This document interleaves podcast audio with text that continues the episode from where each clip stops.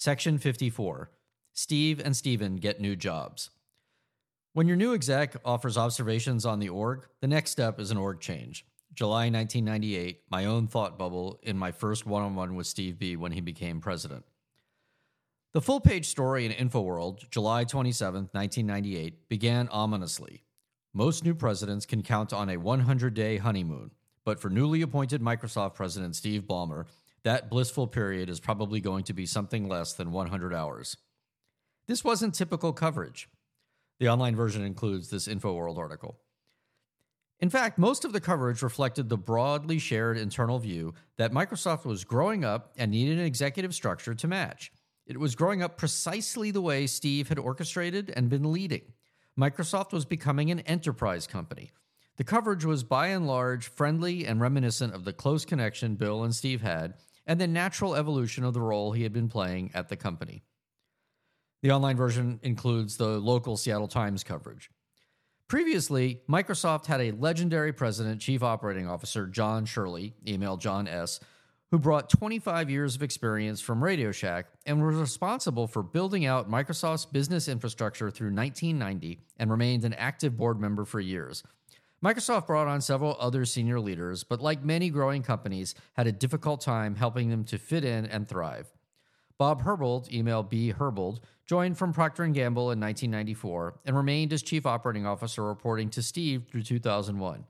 Steve, with his connection to Bill and his strong role in shaping the new Microsoft, was a much more certain appointment. The online version includes a very favorable story from the Associated Press from the reorg. Steve was named president of Microsoft in July 1998. Microsoft's fiscal year ended in June 30, and frequently big changes happened either right before or just after the end of the fiscal year. For many, myself included, this was viewed as a natural progression and one that most felt was entirely right for the company. Steve was managing worldwide sales and support and was promoted to lead the product groups and all the operational groups. Bill emphasized that he still planned to devote time to product issues, and with so much to do, he saw himself spending the next 10 years as CEO, perhaps to put people at ease. To be clear, this was a huge change for Microsoft. For the first time, we had a non product technologist managing all product groups. In a one on one with Bill, he emphasized to me this 10 years as CEO talking point, which was in most of the press, countering an oft repeated assertion that Bill might be making room to spend more time on the looming regulatory challenges Microsoft faced. Bill assured me that he was going to continue to spend time, now more time, immersed in product development. After the recent email debates over HTML, it wasn't clear to me that that was a positive, but I kept that thought to myself. The online version includes a New York Times story that was always quick to cover the news from the DOJ trial perspective.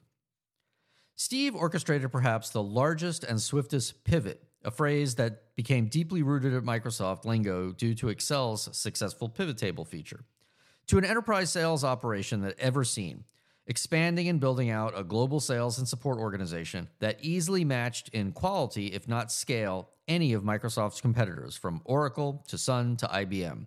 From databases to networking to directory to email to productivity, Steve's sales machinery across LORGs, MORGs, SORGs, large, medium, and small organizations, governments and education, and industry verticals from finance to healthcare were all covered.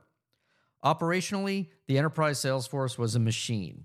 It was present, it was loud, it was visible, and mostly it was all new as if synthesized from thin air.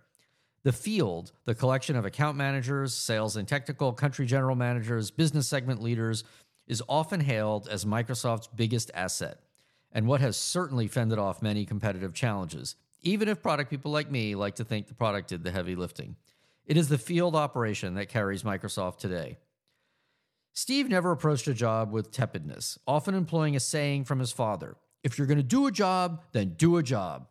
He began his tenure as president by a widely known, and followed via back channels, series of 100 one on ones with leaders across the company and innumerable calls and meetings with customers, partners, and other CEOs. Mine was scheduled for the end of August. It was not like a list was published or anything, but among many, there was a desire to know Did you do your meeting? I knew Steve from working with Bill, showing him the internet and many meetings with the Japan subsidiary Bill often met with. I figured our meeting was intended for Steve to get to know me better and my role, and for me to understand the new role of Microsoft president. Shortly before Steve's promotion, I was named general manager of Office, meaning I would be managing all of product development for Office Word, Excel, PowerPoint, Access, Outlook, and the shared Office team, as we were now calling OPU. Altogether, about 800 full time engineers. While it was a natural progression, though not one I was seeking out, and a huge promotion, we were mid cycle and I was hesitant to change anything or distract from the work being done. Plus, I was only 32 and I was deeply worried about losing connection with the product and technology, as I discussed with Brad Silverberg, then the divisional executive. Still, this management consolidation, especially bringing Outlook with the rest of Office under one manager, was clearly going to happen, with me or without me.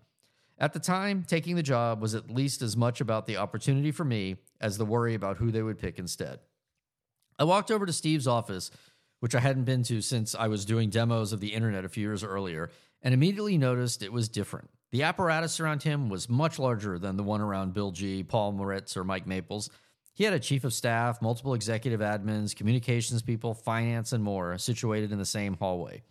The worldwide sales team was much larger than the product group, spanned the globe and time zones, and involved thousands of customers and partners, always seeming to need or want Steve's attention, of which he gladly offered. So this all made sense. When I walked into Steve B's office, I received my familiar greeting, a bellowing, Sinofsky! I remember the meeting vividly for no particular reason other than the ceremony around it was so grand and it really was a big transition for Steve and the company. Without much small talk or easing into the conversation, Steve started by offering me feedback on how I needed to be easier to work with.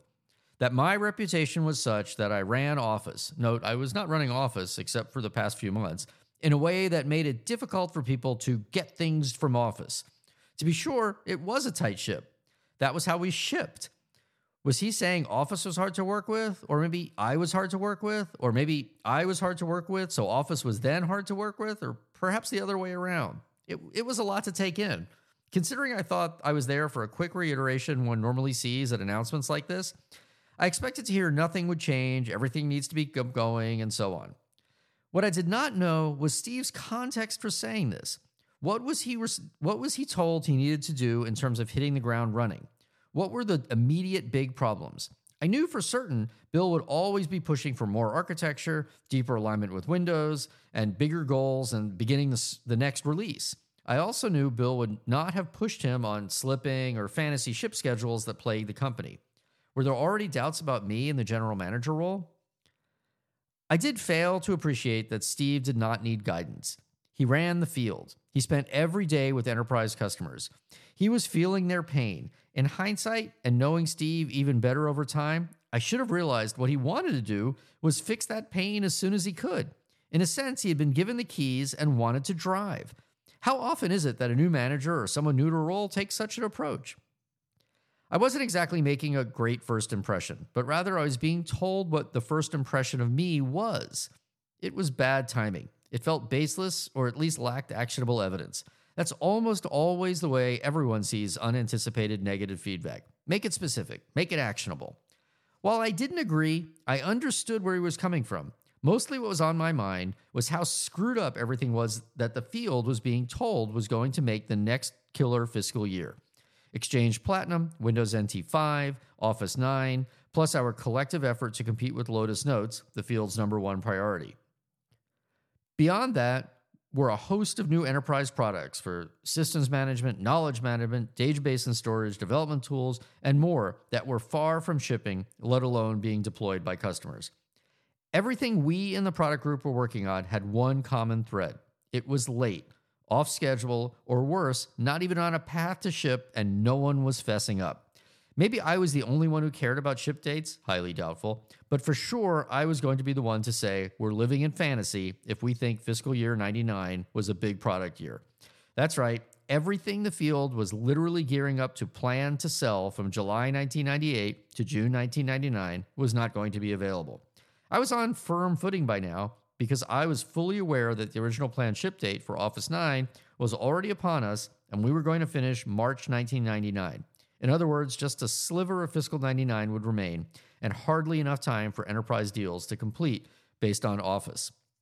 And Office was the very best case among products, it seemed. Windows 2000 shipped in February 2000, Exchange Platinum in November of 2000, SQL 2000 in August of 2000, and so on. Everything was out of control precisely when the field was expecting a tight ship. The processes Steve had pioneered, the budgets from the field, the forecasts from headquarters, the business plans for each product that had been run up and down and across the company, all culminating in the country managers meeting, followed by the global sales meeting, all presumed product team execution on a banner year for products. Though many of the plans and communications for headquarters were the kind that looked like tempering expectations without exactly saying so. The way this was done in the new enterprise model was to talk about the next milestone, such as the beta test, a release, or a big customer event, instead of RTM code. Additionally, Steve was dealing with quality problems direct from customers performance, reliability, early days of security.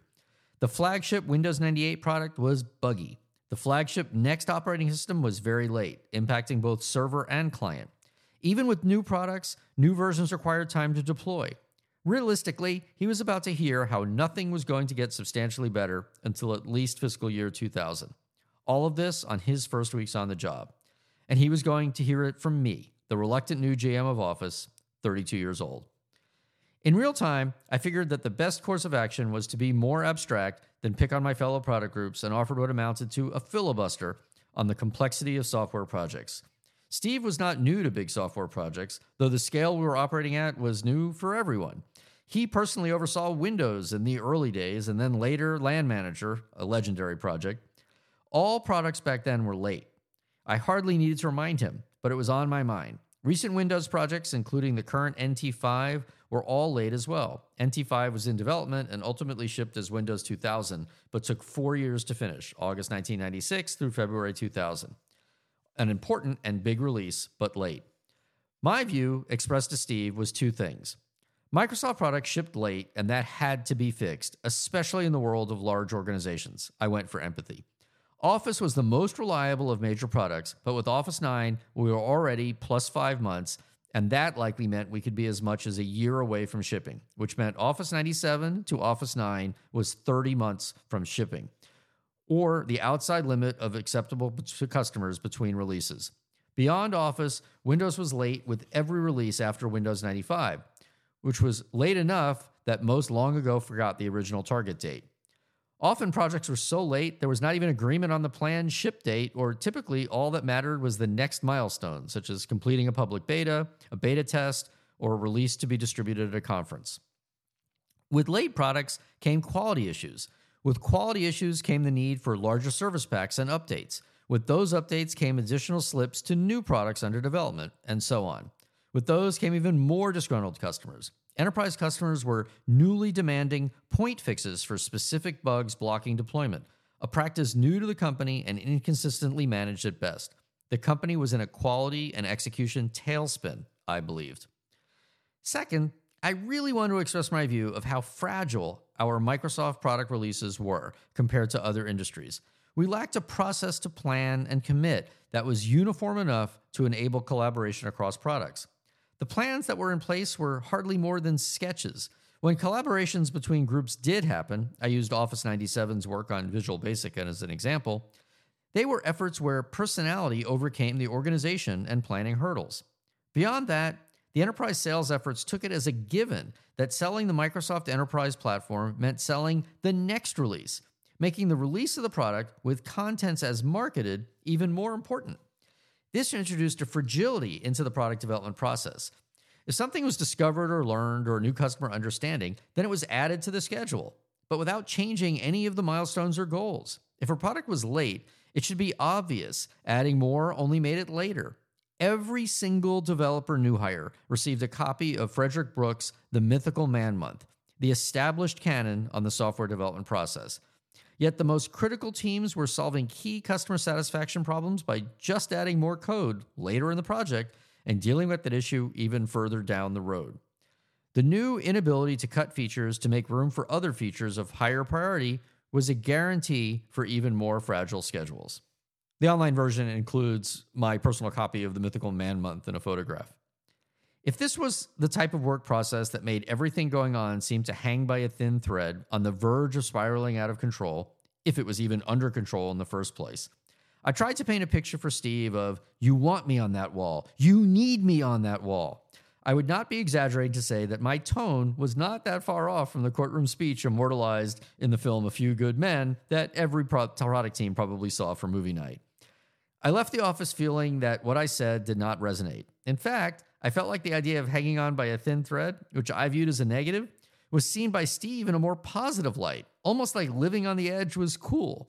Years later, the Windows Vista project frequently reminded me of this conversation, and frankly, any number of projects between that summer of 1998 and the next decade. Still, the tone that was set was not great. My monologue had not helped. I was already in, or put myself in, a penalty box, it seemed. The rest of the meeting was uncomfortable for me. I did not do well.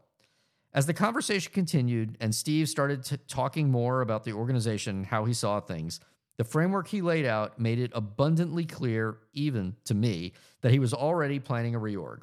It would have been naive to think there would be no reorg with such a big change at the top, especially since the field organization all but formalized a yearly shuffle to align for the fiscal year. I thought to myself, when your new exec offers observations on the organization, the next step is an org change. Words to live by in the corporate world. There's an article from Network World from April 1999 showing all the things going on at Microsoft at the top, including a potential reorg. There would be a reorg halfway through the fiscal year, but it would be talked about for months leading up to it. I walked back to Building 17 to focus on shipping Office 9.